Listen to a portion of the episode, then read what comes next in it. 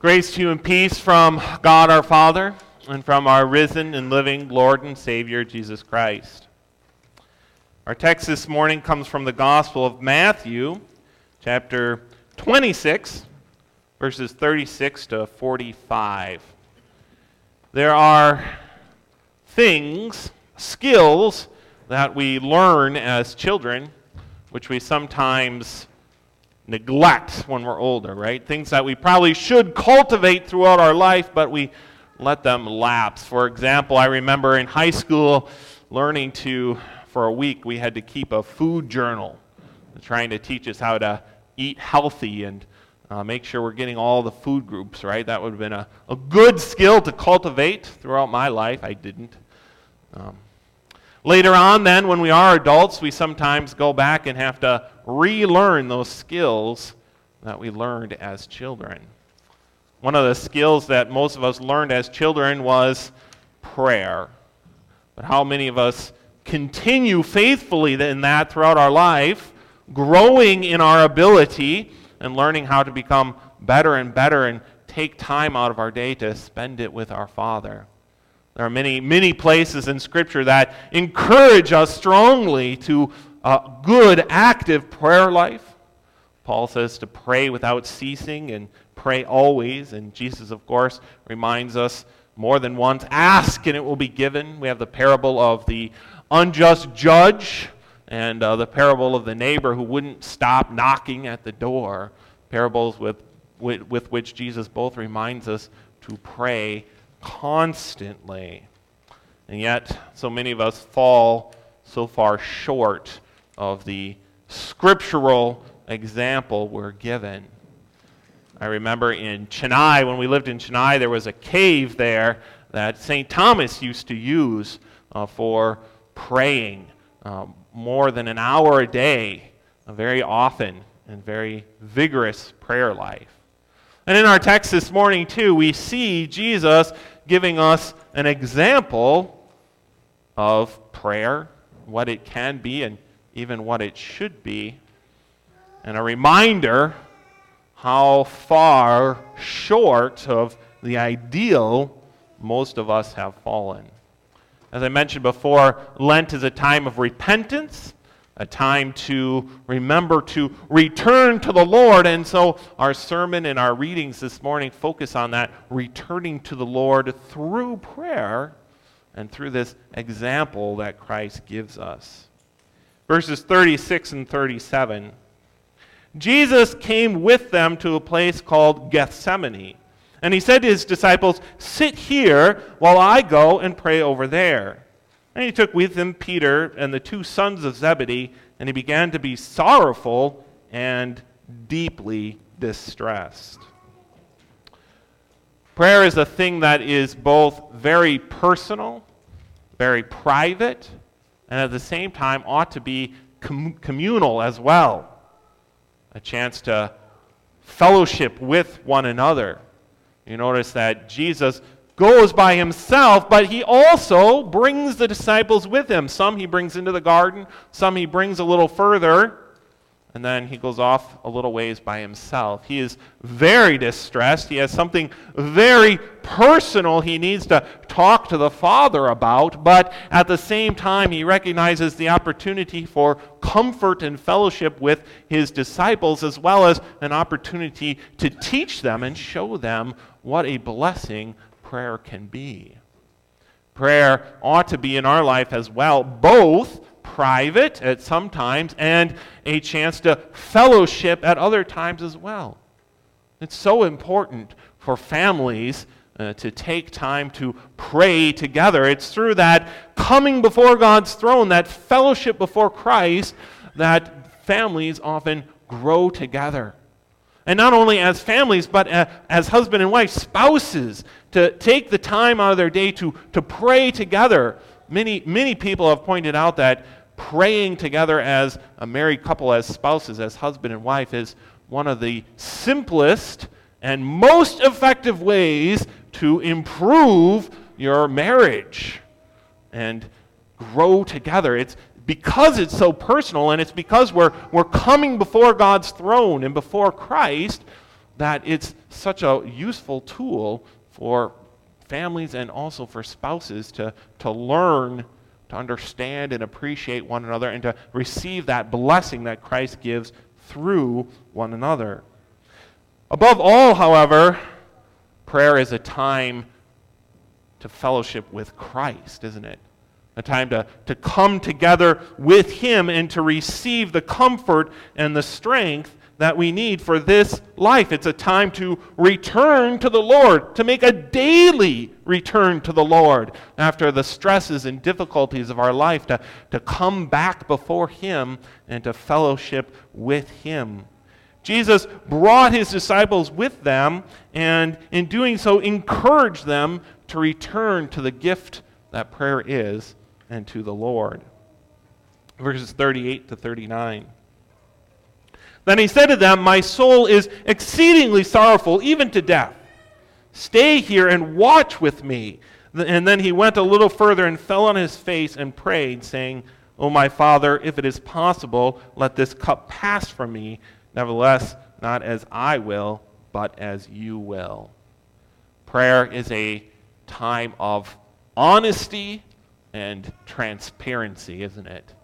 The Lord pours out his heart, not only to his disciples, but more importantly, before his Father.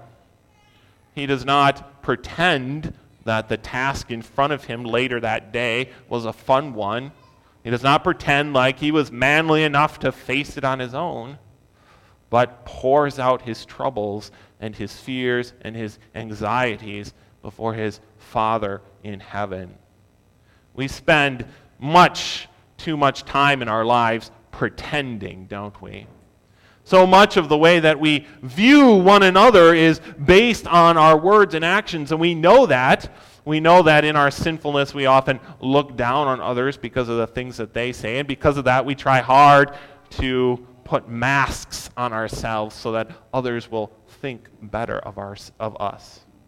We spend so much of our life pretending and putting masks on ourselves that prayer is by far the one time we should not pretend, but bare our souls before our Father. Trying to put a mask over our sins or over our thoughts isn't going to do any good and also is unnecessary. The, the way that others define and think of us is often based on our actions and often, therefore, based on our sins and the sins that they see in our lives. But our standing before God is not defined. Who we are is not defined by our words and actions before God. Who we are before God is defined by who Christ was and what he did for us. We are defined by our baptism, in which we became children of God and were washed of our sins, and by the holes in Jesus' hands, which purged us of our sins. And so there is no need to pretend, and it's not going to do any good anyway.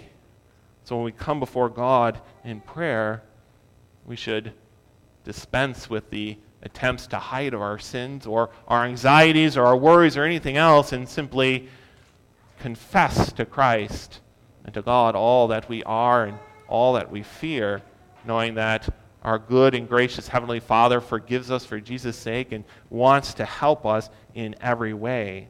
We return to the Lord with open hearts. Verses 40 and 41. Then he came to the disciples and he found them asleep. And he said to Peter, What? Could you not watch with me for one hour? Watch and pray lest you enter into temptation. The spirit indeed is willing, but the flesh is weak. Most of us can probably sympathize a lot with Peter and James and John in this account. We probably would fall asleep as well. We probably have trouble staying awake for the five minutes we pray together as a congregation here in church, much less for a whole hour.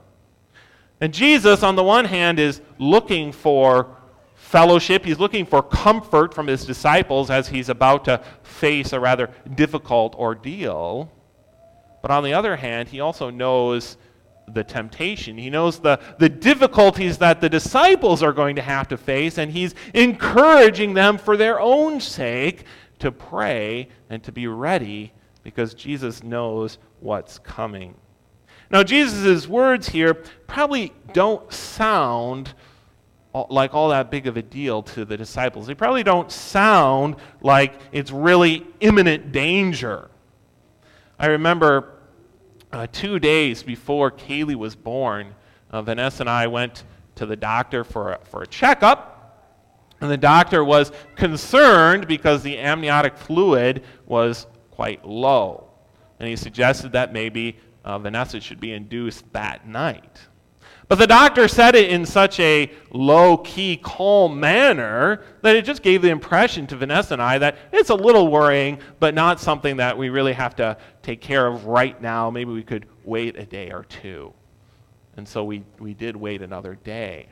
We found out later that actually it was quite dangerous and that the doctor was simply trying to speak very calmly so as not to overly alarm us. Jesus often speaks to us in just such a manner. He speaks to us very calmly, very lovingly, as we see in this verse Watch and pray lest you enter into temptation. And because he speaks to us in such a calm and loving manner, we sometimes mistake his words and think that, well, yeah, that's something that we should do, but it's not imminent. I can sleep tonight, I can pray tomorrow. Peter, James, and John certainly seem to have taken Jesus' words that way. Like, okay, prayer is good, but it's not imminent danger. We, of course, know the truth, how quickly and how soon that temptation would come upon the disciples and how badly they would fail and fall. God told Cain, remember way back in Genesis, sin is lurking at the door, waiting to pounce on you. We have a, a tendency to think that temptation isn't that big of a deal, that we're doing just fine, that it's not something we really need to worry about. But God shows us the truth in this passage, as, as well as in many other passages of Scripture, how dangerous it is, how quickly our life as a Christian, our marriage, and so many other parts of our life can fall apart, how quickly we can fall deeply into temptation. And so his words here are very urgent. Watch and pray lest you enter into temptation. Christ's manner of speaking to us in love does sometimes leave us with the impression that it's not really that big of a deal. But of course, nothing could be further from the truth. The piles of stress and anxiety the inability to see the path clearly before us, and above all, the very real danger and threat of temptation that lurks at the door, like that, that lion the scripture talks about, makes a active prayer life so important. And so again, the scriptures encourages us to return to prayer, return to the Lord through prayer, so that we may be strengthened against those temptations of our life. The spirit is willing, but the flesh, our flesh, is weak, isn't it? And so we do need this constant reminder from Scripture. Verse 42 Again, a second time he went away and prayed, saying, O my Father, if this cup cannot pass from me unless I drink it, your will be done. One of the hardest parts of prayer is learning to say, Your will be done to our Father in heaven. We really don't like to say, Your will be done. We'd really much rather say, My will be done. We're glad for your help, God, but do it my way and give me what I want. On the one hand, we don't really want God's will done in our lives. We'd much rather have our will done. On the other hand, if God is going to do his will anyway, we might think, what's the big deal? What's the point in prayer if God's just going to do his will whether I pray or not? My prayer is not going to change God's mind. My prayer is not going to affect things that much. We might as well not bother because God is going to do his will anyway. But thinking that way just shows how sinful our view of prayer really is, doesn't it? Because the purpose of prayer is not to bring a list of things we want before God. Prayer isn't meant to be a shopping trip. We go and fulfill our list and get what we want, and, and then we're done. The purpose of prayer is to spend time with our Heavenly Father, to reveal our hearts to Him, as we talked about before, and to receive the comfort that He is there to offer in our text, Jesus doesn't pray because he doesn't know what the right thing to do is or because he wants a new house or some other earthly thing. He comes to the Father in prayer because he's deeply, deeply troubled and he needs somebody to talk to and share that anxiety with and to receive from his Father the peace and the comfort that we, God has promised us in prayer verses 44 to 45. So he left them, went away again, and prayed the third time, saying the same words. Then he came to his disciples and said to them, Are you still sleeping and resting? Behold, the hour is at hand, and the Son of Man is being betrayed into the hands of sinners. This reading, as well as many others in the scripture, does show us just how far short of the ideal we have fallen.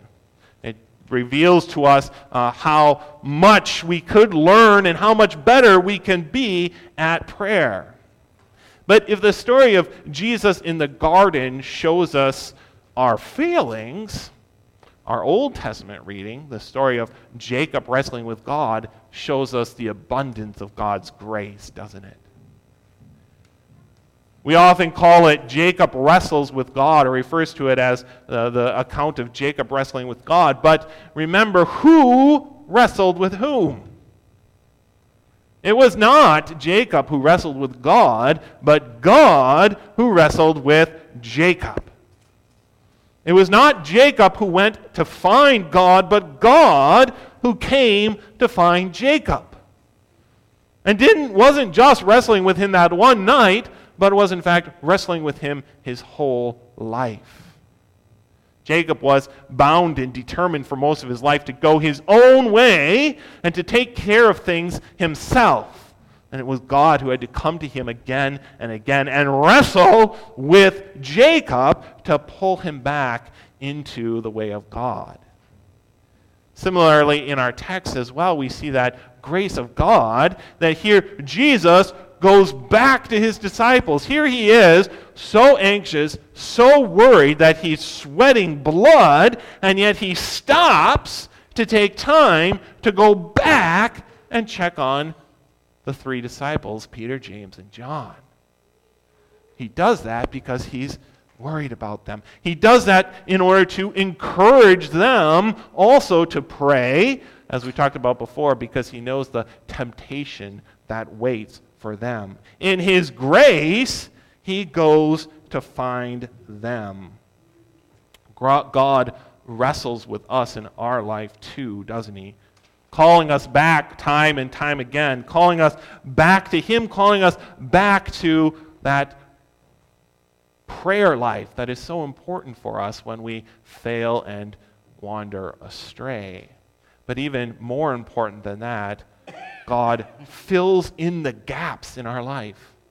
When we fail in our life, God fills in our failure so that we do have a good prayer life before our Father.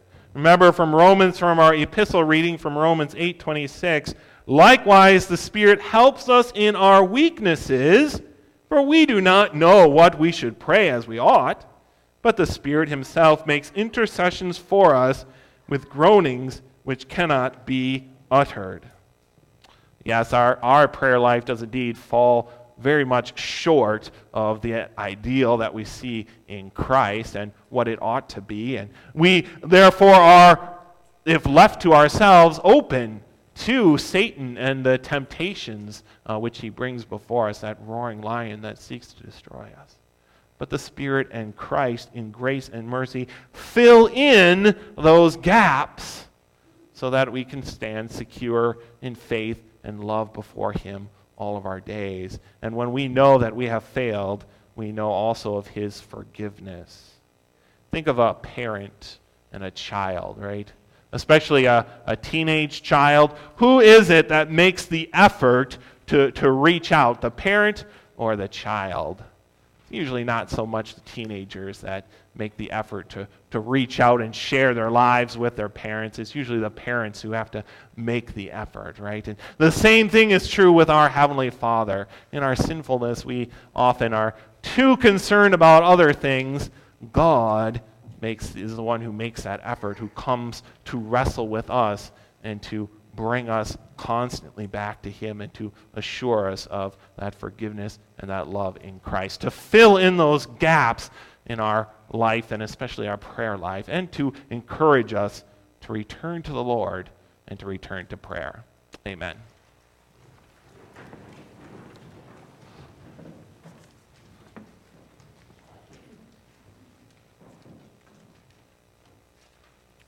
The peace of God that surpasses all understanding shall keep your hearts and minds in Christ Jesus.